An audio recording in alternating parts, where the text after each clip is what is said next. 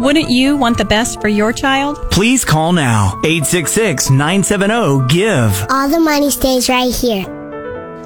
It is the Y107 Morning Show. It's Cosmo and Lauren. We are here, our 16th annual Missouri Credit Union Miracles for Kids Radiothon, 866 970 GIVE. We're not going to scream and yell, but we do want you to turn your radio up a little bit. If you're running around the house, you got it on the smart speaker, whatever you got, we got something really important to share. So we want you to turn your radio up just a little bit louder than you might normally do. And it's good news. And it's very good news. I know a lot of times when people think radiothon, they think, oh, I'm going to cry. And you might. But right now, we have a guest that might make you cry the opposite way. Tears of joy. Yeah. And celebration and the miracles that we talk about on this. It's a reason why we call it miracles for kids because we have a kid and a miracle and they're going to combine together right now.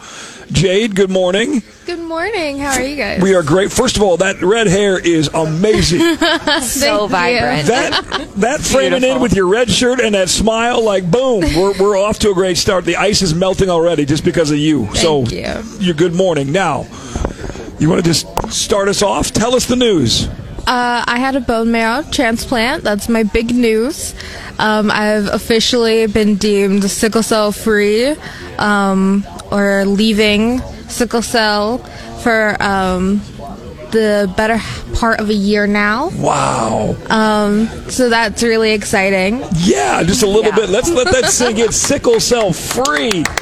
Wow. How does that how does that make because how old are you first of all? Let's, let's I'm start 18. You're 18 Yep. and you had the bone marrow transplant what, a year, almost a year ago? 2020. 2020. So like when everything hit is when we started going through the whole process. It was Wow.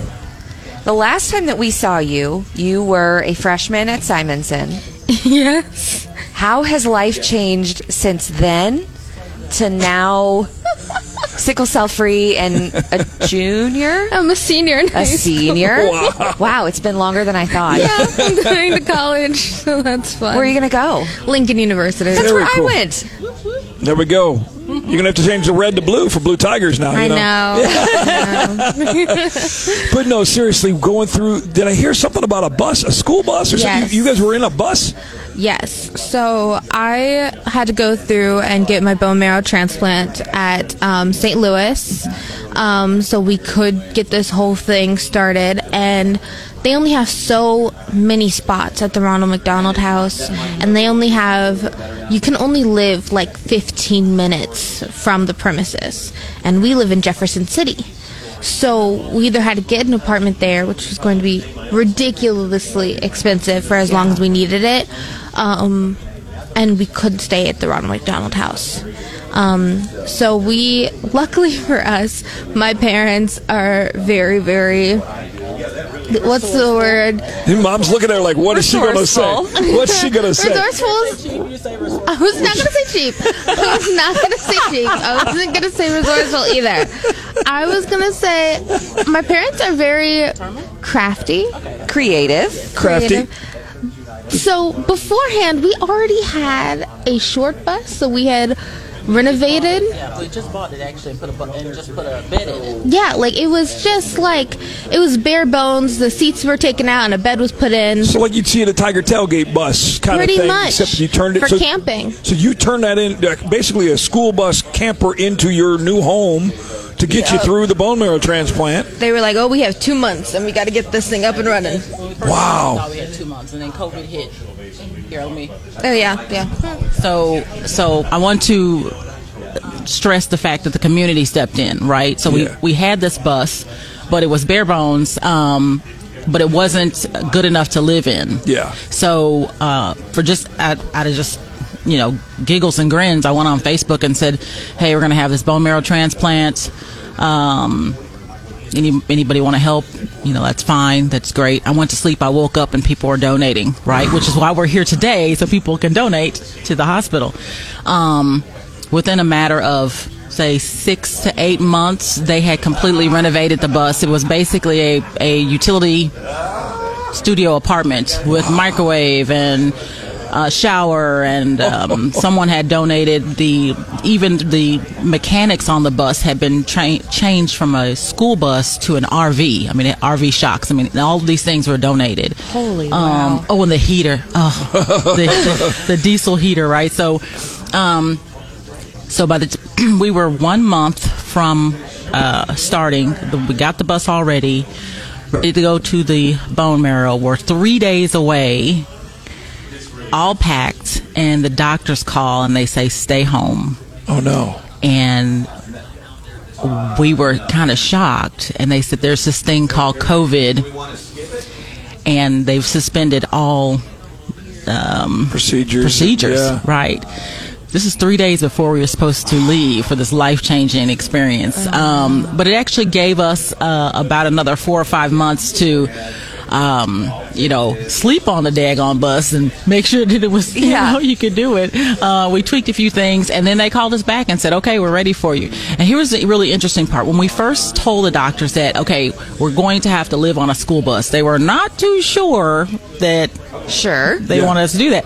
Um, but after COVID hit, they were like, this bus is perfect. Yeah, talk it's about- just Yes. Talk about isolation Absolutely. and, distance. Like that's perfect. Right, so we're in the we're in the we're in the hospital parking lot, and that's where we lived for 170 days on a oh short bus. And this was a, And there's a how many on 21 foot. This is just This is two of you guys. yeah, just myself and a Hey. teenager locked on a school bus for 170 days. What could possibly go wrong? Y'all should have been on a But reality show. she was really good.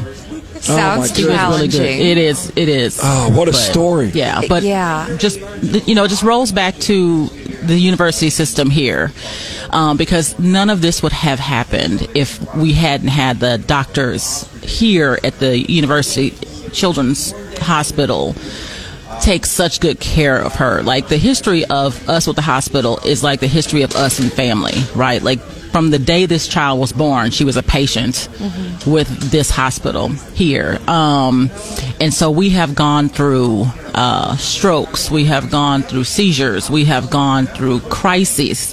And a sickle cell crisis um, is basically when your blood changes shapes and, and it gets hard like wood and sharp like needles and it goes through your veins uh, and basically starts to destroy parts of your body.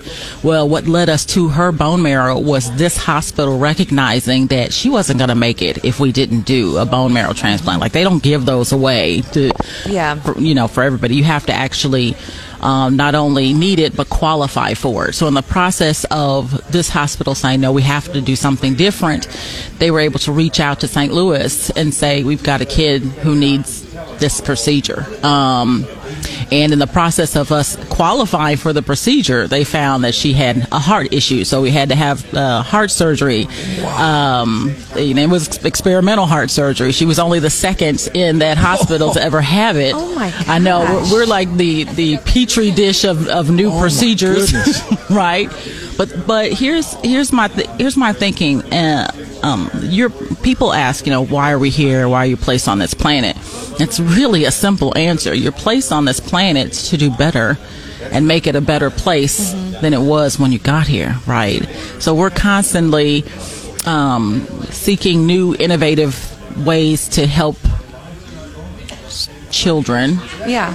so that someone behind them uh, their walk is better their their their view is better right? So um, that's that's that's why this this university system this children's hospital in particular is so wonderful because they um, they're this this hospital is uh, for this area is a, a, safety net for some students or some sorry i'm a teacher so i go back to students all the time. For some patients um, this hospital is a beacon of hope for a lot of children Yeah.